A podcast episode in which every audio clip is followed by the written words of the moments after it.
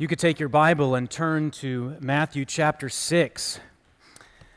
As you know that we are studying through the Lord's Prayer, and we've been taking one petition one Sunday at a time.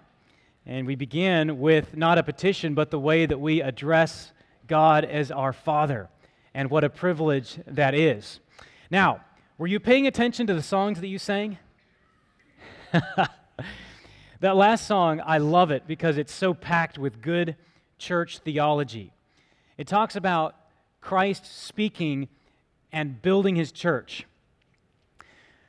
The way the church gets built is through the Word of God. The way that you and I become more mature in Christ Jesus is through the Word of God. The way that we learn to handle the trials in life and the joys in life and the decisions in life is through the Word of God. This is what Paul said in Colossians chapter 1. This is one of my favorite verses that summarize a, a philosophy of ministry. He said this We preach Christ, warning everyone and teaching everyone in all wisdom that we may present everyone mature in Christ Jesus. Here's what Paul is saying. He has just explained that the mystery of the gospel is that Christ is in you but for that mystery to be made plain in people's lives, it takes the preaching of Christ through Scripture to bring about Christian maturity. And because of that, I hope that you take times like this when the word is preached and in our adult growth classes and on Wednesday evenings that you would make it your goal to never miss a time because you want to mature in Christ likeness. You want to grow in the, the fellowship of believers. We're, we're a family together and we can grow together. And I have, I have just loved being able to do that with you all. I took some time at the beginning of last week's message to say how much uh, Krista and I and our kids have just loved getting to know you all. And, and I mean that. I hope that you don't think that's some sort of political statement I crafted in my office trying to figure out now how can I, how can I come across to project warm uh, feelings to everybody. That's not what I did. Those really, honestly, uh, the Lord has just given us such a sense of, of welcoming among you and, and a sense of family. And I, uh, these times when we're worshiping together mean so much to Krista and me. And uh, we, we have loved it so far. And I, I think one reason why is because we've gotten to know people really well. Uh, we've made it one of our priorities to get into people's homes, or at least to let somehow let you let our us into your homes at your at your invitation, of course, and um, that has just been a joy to us. So thank you, and uh, and I would hope that you all, if you feel like you've been coming to this church and you don't know people really well, and therefore you're not really sure if, if you if you like it, uh, just get to know people and, uh, and get in people's lives and open up yourselves to people. That's what we are. We're a family together. And uh, we can worship together and hear God's word together. And that's my aim for us. I, my aim is that we would mature in Christ likeness. And that's why we make the preaching of Scripture a priority in our services. And that's what we have the privilege of doing just that uh, during the remainder of our time. Matthew chapter 6, I'll just remind you uh, of the whole uh, emphasis of our series is that uh, it's kind of emerged out of a group of, of three truths. And, and one of those truths is that prayer is very central to the very purpose for which God created us. God made us to have a relationship with Him. And, and what is at the core of a relationship? It's communication, right? You have to communicate in order to have a relationship with somebody. And what do we call communication with God? What do we call that? Prayer. And so prayer is at the very heart of the purpose for which God has created you and me. It's, it's to commune with Him, it's to have a relationship with Him, it's to thrive in that relationship with Him. Now, God has made us to have a relationship with Him, and to do that, we have to communicate with Him, which is prayer, but prayer isn't easy. Prayer is a battle. Prayer being, brings us face to face with the forces of darkness, as Paul explains in Ephesians chapter 6, that we wrestle not with flesh and blood, but there are these spiritual forces that we become aware when we try to get on our knees and pray to God. As we've said before, whenever you try to pray, you're suddenly blasted with a thousand different distractions and temptations. That's not just because we live in the age of media when we can have instant information on our phones and things buzzing and vibrating all the time. It's partially because of that, but it's mostly because prayer is a spiritual battle, but it's a good battle. You see, when we pray, We are doing that for which God created us. And that's why we've said if you can learn to pray well, you can learn to live well.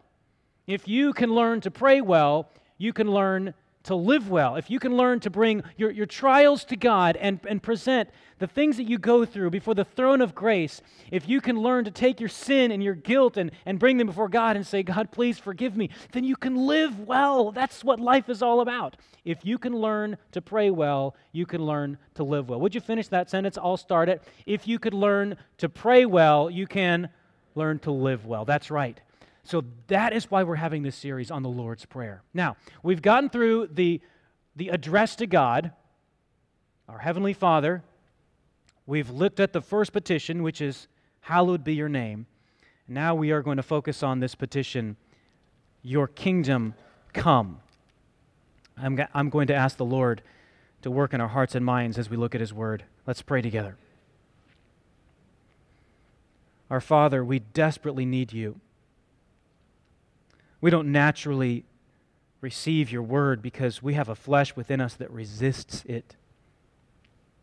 So do a miracle this morning and put down our rebellion. Would you comfort grieving hearts?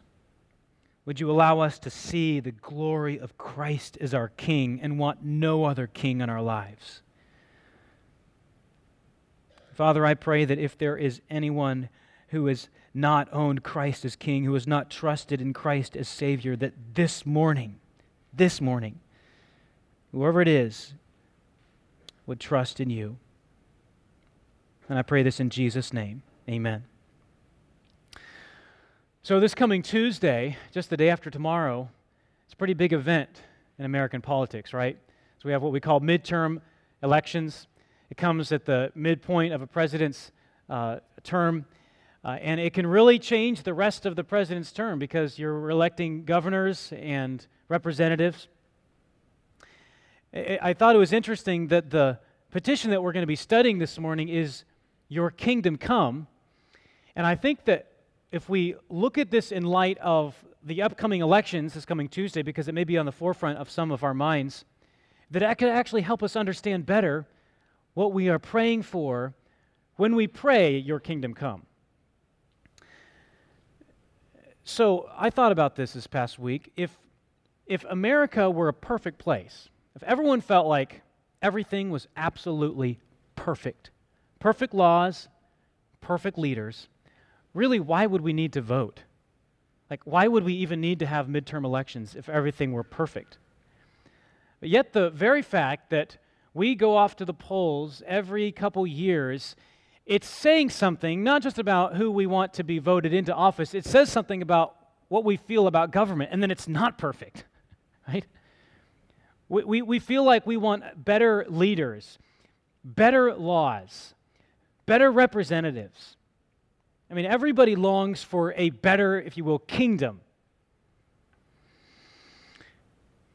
And if it's true that we in this uh, wonderful country, wonderful nation, if it's true that we long for better laws, better leaders, a, a, better kingdom, if you will, how true is it that in other kingdoms of this world, people would long for a better kingdom?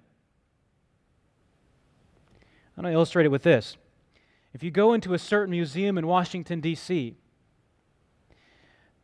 you can go into a room where you can see piles and piles of shoes. I've never seen it myself, I've seen pictures of it. You can see men's shoes and women's shoes. You could even see the little shoes of toddlers. These are the shoes that belonged to Jewish prisoners in Nazi concentration camps before they were carted off to executions. And when we think about these atrocities, doesn't it make us long for a better kingdom to come? The num- number of Jews systematically killed under Hitler's brutal kingdom is 6 million. Consider this other scene. If you were to visit a certain place in Cambodia, as I have not, but I've seen pictures of it, you can see piles and piles of human skulls. Victims of Pol Pot's brutal regime in the 1970s.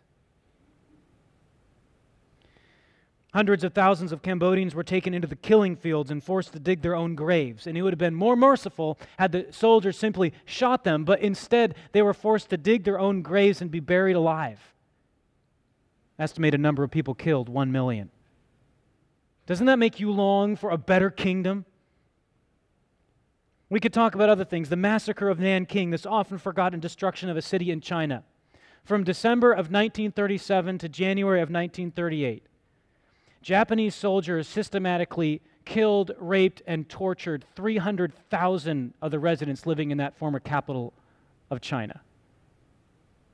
I read about this in an audiobook. Horrendous. Doesn't this make you long for a better kingdom to come? We could talk about the slaughter of millions in Russia under Joseph Stalin, the African genocides. And this is not just a closed chapter of history. Just over a week ago in Pittsburgh, hatred toward the Jews was displayed in the massacre of 11 people in a synagogue. I mean, doesn't this make you long for a better kingdom to come?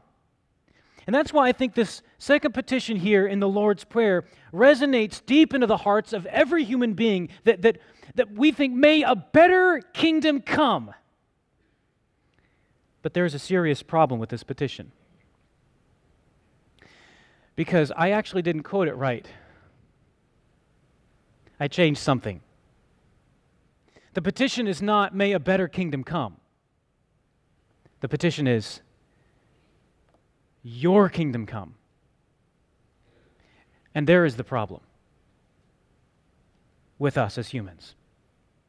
It's a problem as wide as the circumference of the earth, it's a problem as old as the human race, and it's a problem as close as your own beating heart. It's a problem with each of us individually. And that is that what we truly long for as, as fallen human beings is not just that a better kingdom would come, and it's certainly not that your kingdom has come. What we want as human beings is my kingdom come.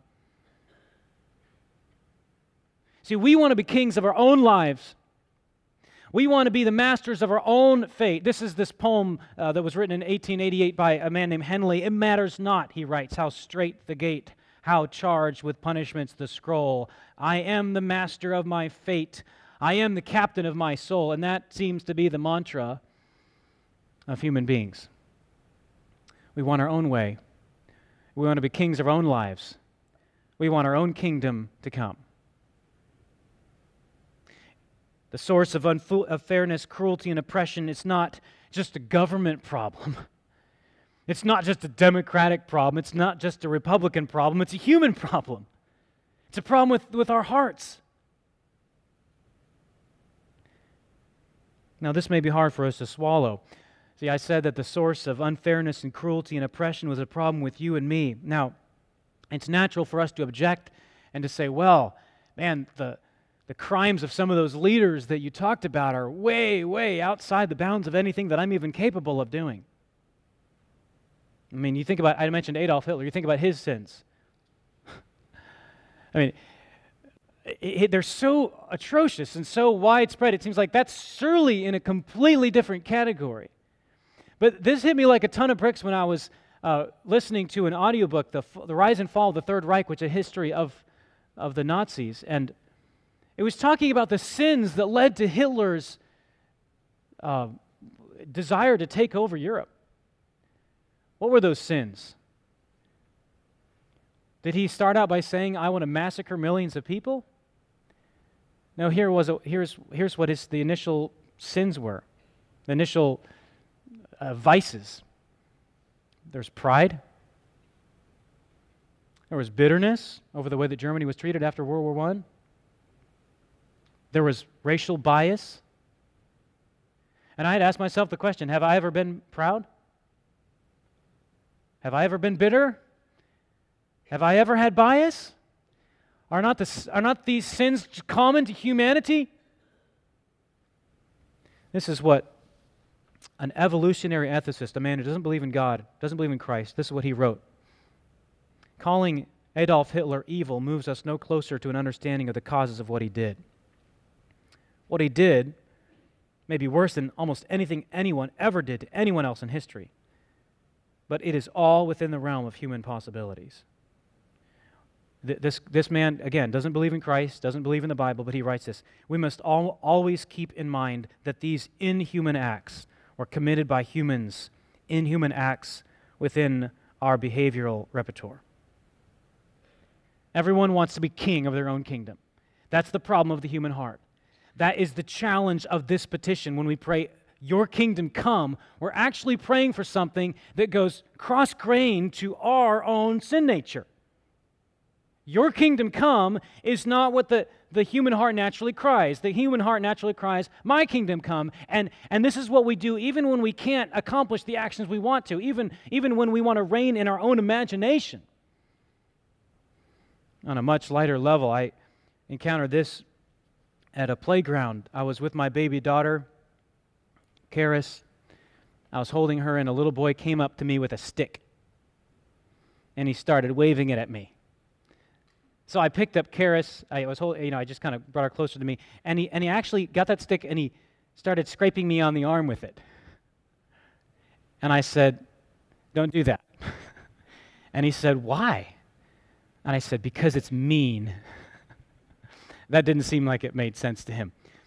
And then he looked at he looked at my little daughter Karis, and he held that stick, and I just saw this evil glint in his eyes. And he looked at me, and he obviously knew I was bigger. And you know what he did? He took that stick and, in an up and down motion, said, Scratch, scratch, scratch, scratch, without even without touching her at all, just in his own mind, wanting to be king of his own domain, even in his imagination. In Psalm 2, the psalmist writes, Why do the nations rage? and the kingdoms imagine a vain thing. Everyone wants to be king of their own lives. And that's the problem. Our natural longing is human beings is not your kingdom come, it's my kingdom come. And so if you feel in your heart any longing for that true, better kingdom, if you feel any sense that the problem lurks in your own heart, we need to understand what is meant by this petition. And there are just three questions we must answer. And these are the questions that I'm going to deal with in the re- remainder of our time. What is this kingdom that we're praying will come? What is this kingdom? Second, how does it come? And third, what does it mean to pray, Your kingdom come?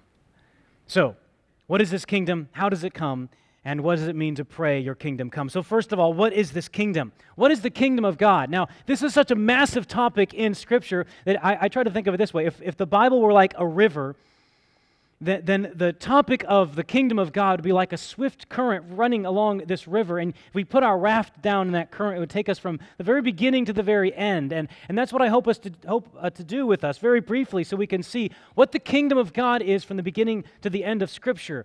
And, and very basically, in its broadest sense, the kingdom of God, so that we could better understand what we are praying for when we pray, Your kingdom come. The kingdom of God is God's reign, His rule, his dominion. That is the kingdom of God in this broadest, most general sense. And we see this from the very beginning. When God spoke the worlds into existence, we see already his kingly authority on display. We see that God said, Let there be light, and there was light. He spoke the worlds into existence. What a king that could command something to come out of absolutely nothing. Now, you and I struggle with getting things done. We struggle with putting things together. We struggle with getting people to, to, uh, to, to cooperate. If you oversee anybody, you know the struggle. Maybe you're in a position where if you were to give a command, people would obey you instantaneously. But, but think about what sovereign power, what royal authority there would be if you would not only give a command to people that exist, but you would give a command and things come into existence. I mean, when, when God spoke the world into existence, I mean, everything from constellations to quarks, from, from galaxies to atoms just snapped to attention. I mean, God is the king bursting right onto the very first pages of your Bible. He's demonstrating his kingly authority. He is the king, and that's what God's kingdom is in its broadest sense. It is God's reign. His rule, his authority, his sovereign command, he brings into existence things that have no existence. We see this in his upholding the universe at his command. Colossians chapter 1 says that in Christ all things hold together. Isaiah chapter 40 and verse 26, listen to this. Lift up your eyes on high and see who created these, speaking of the stars. He who brings out their host by number, calling them all by name. Get this this is God's sovereign authority, not just in the creation of the universe, but also in the sustaining of the universe. This is his authority. By the greatness of his might, and because he is strong in power, not one is missing. The reason why stars don't go missing from the night sky is because God is sustaining them constantly by his kingly authority. God is king. In Christ, all things hold together. We see this throughout the Psalms. Psalm 93, verses 1 through 2, just listen to these words as I read them. The Lord reigns. He is robed in majesty. The Lord is robed. He has put on strength as his belt. Yes, the world is established, it shall never be moved. Your throne, doesn't that ring with kingly authority, is established from old of old. You are from everlasting. Consider what Nebuchadnezzar, I mean, one of the greatest kings that ever ruled this earth, he made this confession I, Nebuchadnezzar, this is from Daniel chapter 4, lifted my eyes to heaven, and my reason returned to me. By the way, when human beings, when their reason returns to them, they recognize that God is king and not themselves. That's the, that's the definition of a sane person. My reason returned to me, and I blessed the Most High and praised and honored him who lives forever. Forget this. His dominion, this is the kingdom of God, is an everlasting dominion, and his kingdom endures from generation to generation, and all the inhabitants of the earth are accounted as nothing before him. He does according to his will among the hosts of heaven and among the inhabitants of the earth. And no one can stay his hand or say to him, What have you done? We see the kingly authority continuing in Psalm 96 Say among the nations, the Lord reigns. Let the heavens be glad, and let the earth rejoice. Let the sea roar, and all that fills it. Let the field exult, and everything in it. Then shall all the trees of the forest sing for joy. Do you get the idea that the earth is glad that the Lord reigns? I mean, the reign of the Lord is the greatest impetus for joy and celebration in the universe, and it should be in our own hearts as well. Clouds and thick darkness are all around him. Righteousness and justice are the foundation of his throne. Psalm 99 1 The Lord, the Lord reigns. Let the peoples tremble. He sits enthroned upon the cherubim. Let the earth quake. Throughout the Psalms, you get this celebration of God's kingly authority and the response of the universe of rejoicing and obedience. That's the kingdom of God. But not everyone responds that way to God's kingship.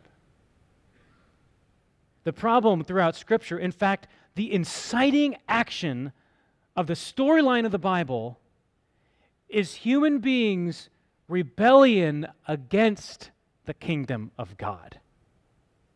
We're trying to discover so we can know what we pray when we pray your kingdom come, what the kingdom of God is. And we, we see that the kingdom of God from the very beginning to the very end is the reign of God, the, the, the universal sovereignty of God over everything. But interjected into this picture is human beings who shake their fist in the face of God and say, No, we will not have you to be king over us. This happened in the very first chapters of your Bible. The first humans created by the king in the image of the king, for the glory of the king, with the good of the king, in the garden of the king, shook their fist in the face of the king and said, We don't want you. We'll rule our own lives. We'll be king of our own domains. We'll do what we want to do. We'll make our own laws. And God expelled them from the garden, but he gave them a promise. He said, One day the descendant of the woman will crush the head of the serpent. And one day the true king will come, a king that will actually reflect the justice and righteousness of the very throne of God, but it won't be for a long, long time because generations come and generations go. go. And in, in the first chapters of, of Genesis, we have this, this uh, coming together of humans building a tower to heaven, trying to invade the very throne room of God at their own power and by their own authority. And God, the king, looks down, scrambles their language, and scatters them. And then he calls a man named Abraham And he promises to Abraham that kings will come from you. There would be a line from Abraham. He would have a descendant named David. And do you remember the promise that God gave to David? David said that one of your, God said to David, one of your descendants will sit on the throne, and his kingdom will be forever. There would be a forever king that would come from the line of David, but it wouldn't be for a long time. In fact, at the time, though, it seemed like Israel was just on the cusp of the kingdom of God. I mean, David's son was Solomon, a man who was so wise and so wealthy, and he brought in wealth from worldwide. I mean, doesn't this look like the kingdom of God is about to emerge and, and break on the scene in its fullness? But even Solomon himself reached forth his rebellious hand, took the forbidden fruit of multiplying wives and turning his heart after idols, and he too shook his fist in the face of God and said, I will be king of my own life. You will not reign over me. And this pattern continues over and over and over again, so much so that it becomes evident if you read the Bible from the book of Genesis to Malachi that there is something intractably wrong about the human heart.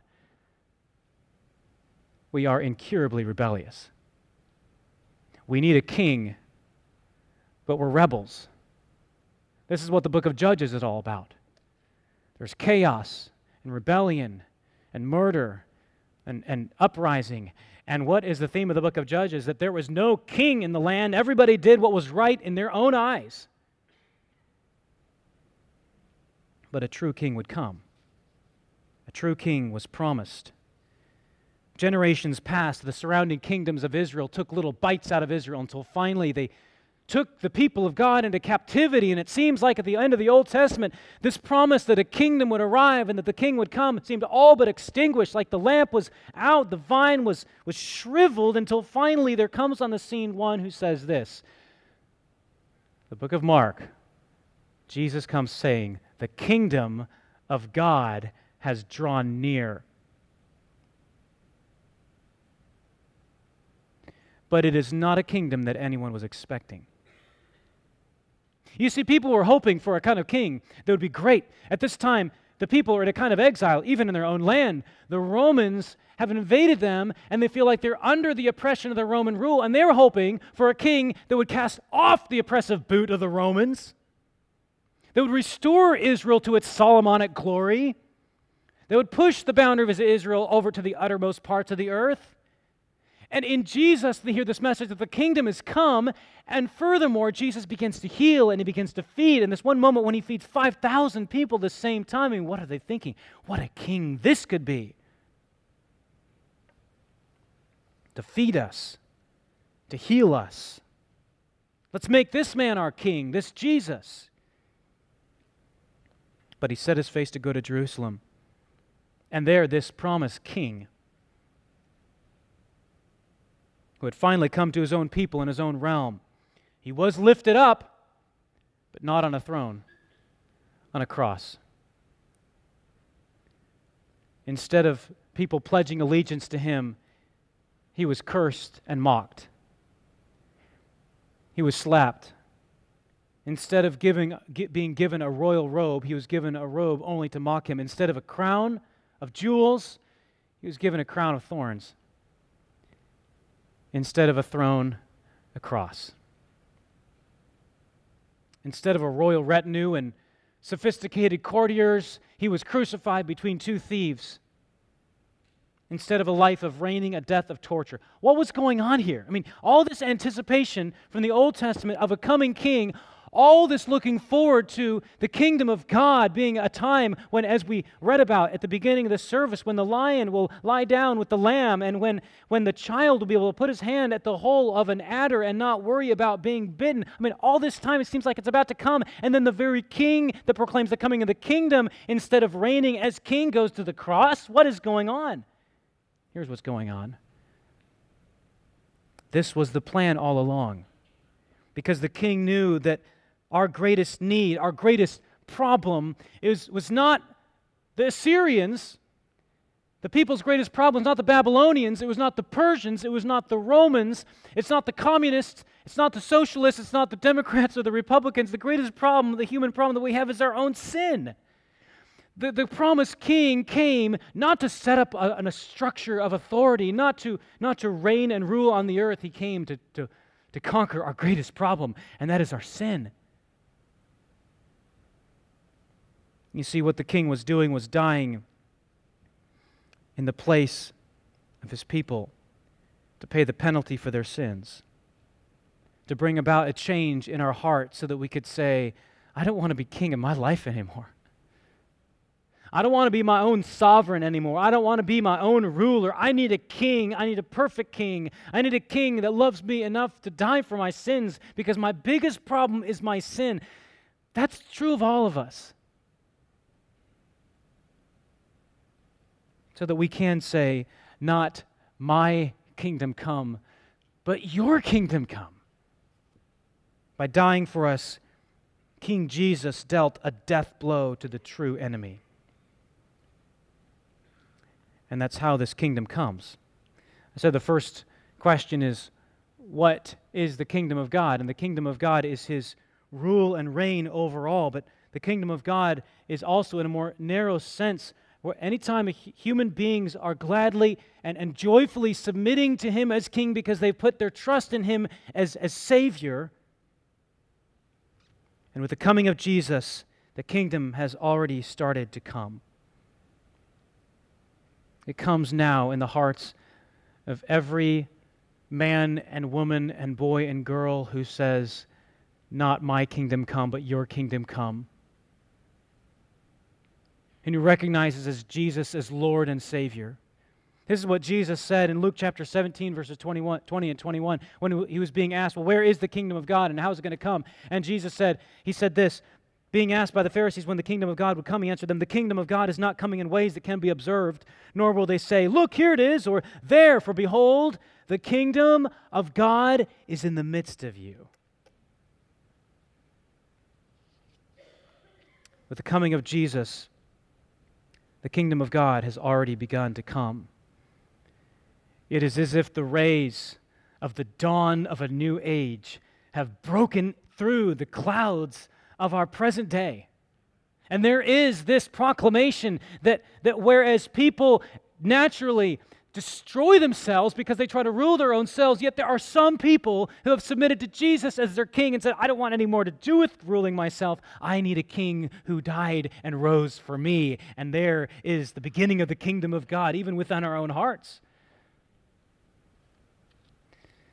What is the kingdom of God? It is God's rule and reign specifically when people gladly and joyfully submit to Jesus as king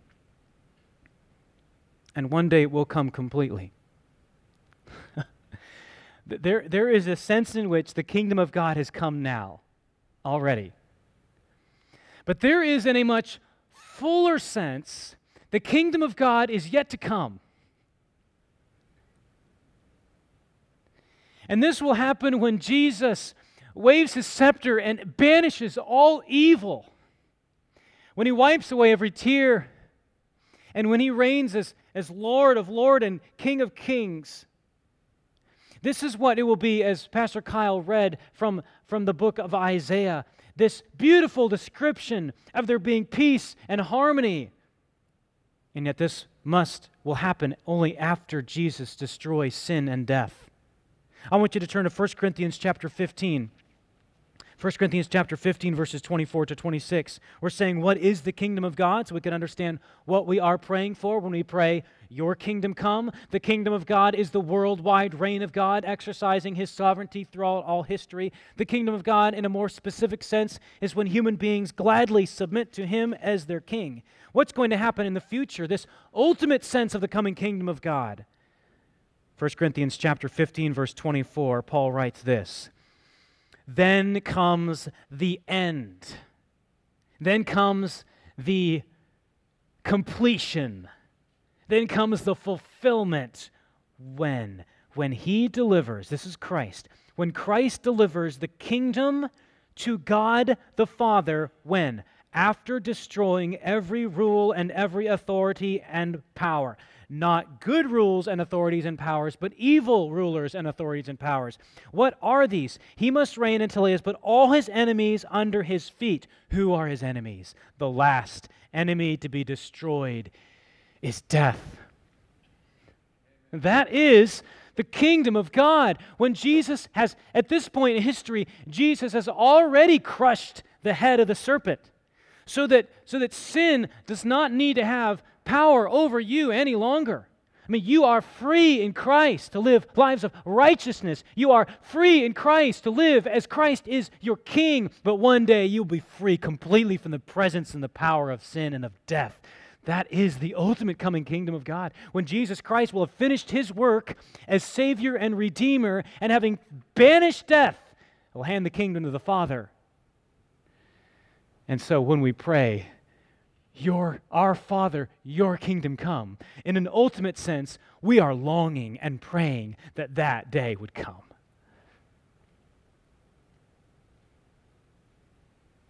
Our father in heaven is what our prayer is.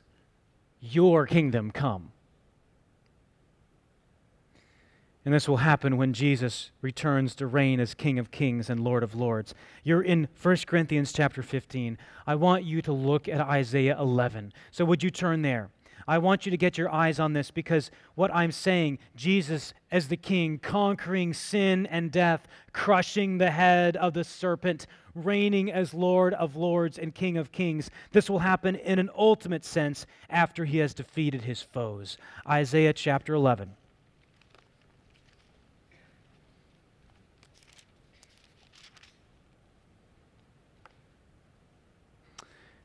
The beginning of this chapter predicts, foretells the coming of this shoot from the stump of, uh, stump of Jesse, that is a descendant of King David. And he's going to be filled with the Spirit in a way that no other person in the Old Testament had been filled. The Spirit of the Lord shall rest on him. And how is he going to reign? Verse 4 with righteousness, with equity, and he shall strike the earth with the rod of his mouth, and with the breath of his lips he shall kill the wicked. Righteousness shall be the belt of his waist, faithfulness the belt of his loins. That has to happen first. And then,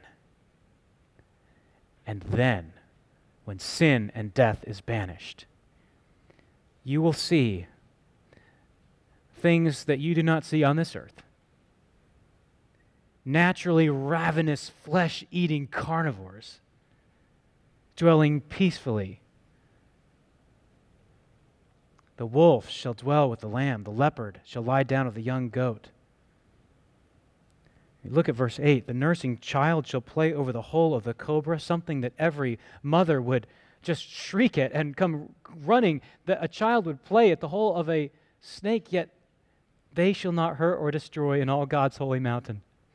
Why? Because the earth shall be full of the knowledge of the Lord as the waters cover the sea. That is the ultimate kingdom of God. And so when you and I get on our knees and with one another pray, Lord, may your kingdom come, we are longing. We are craving for that day when sin and death will be banished, and it's good for us to do that. It's good for us to do that because it reminds us that this world is not our home.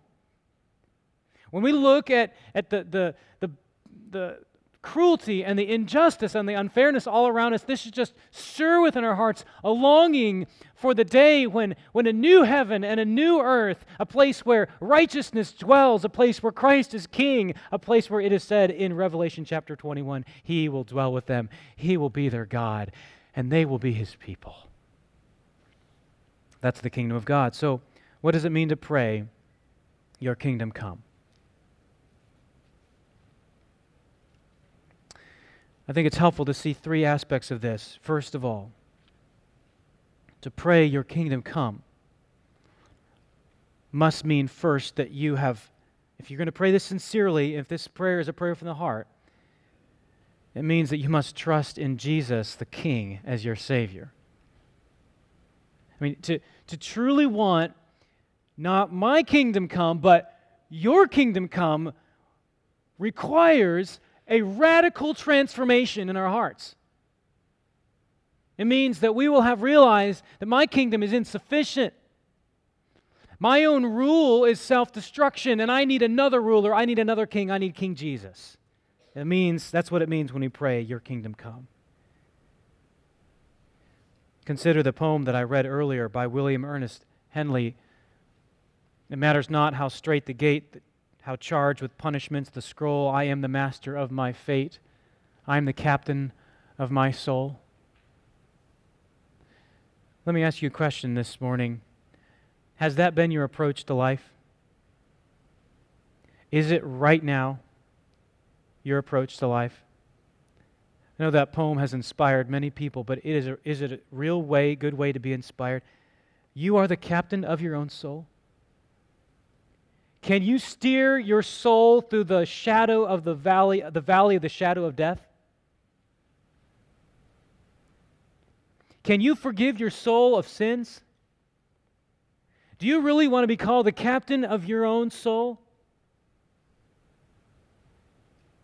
Do you want to answer God Almighty for your own sins? No.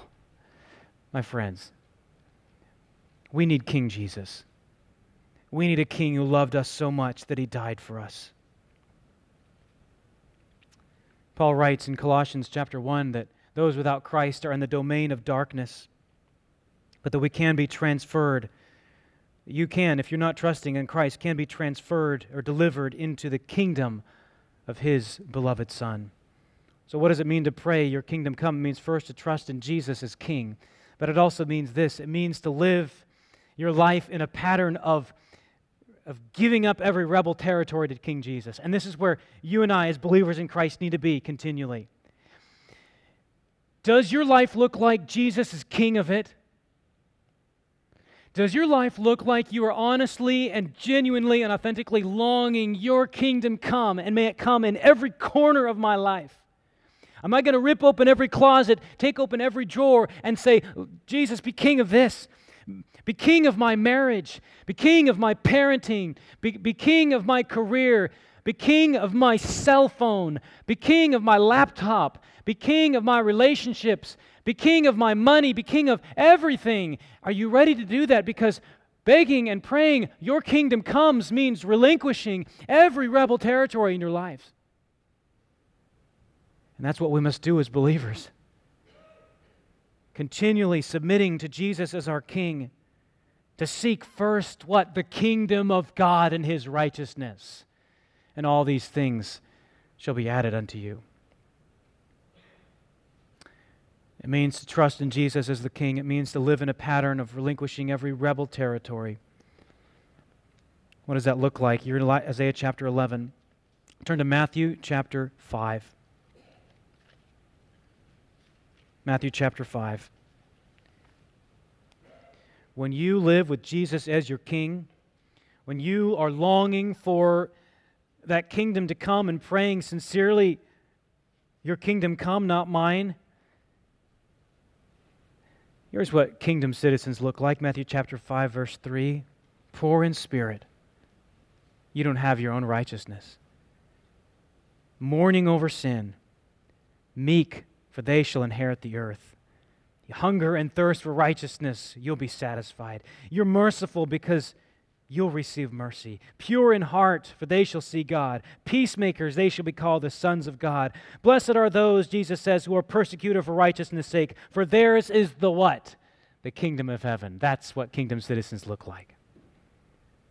And finally, to pray, Your kingdom come, means to crave and to seek to advance the good news about the kingdom. I mean, there is a worldwide universal dimension to this kingdom of God. That if you have been transformed by the King of Kings, you just want everybody to know about him. You're so in love with your king that you want everybody to know. I, I, just want you to know what it's like to give up your own kingship and to submit to the one who only should be king of your life because he loved you so much he died for you. Eh, to, to pray, Your kingdom comes, mean we want the gospel to be proclaimed in every continent, in every nation, in every city, in every household, that everybody would own Jesus as their king. That's what it means to pray, Your kingdom comes. It means to do just what these Psalms have said The Lord reigns, let the earth be glad. There is an announcement of the kingdom of God, and there's the rising joy from the people that hear and accept that. That's what it means to pray, Your kingdom come. Let's bow our heads and close our eyes And we'll pray just that. But more than that, we should be prepared to surrender every last bit of our heart's real estate to King Jesus. Our Father in heaven, may your name be honored as holy, and may your kingdom come. We pray this in Jesus' name. Amen.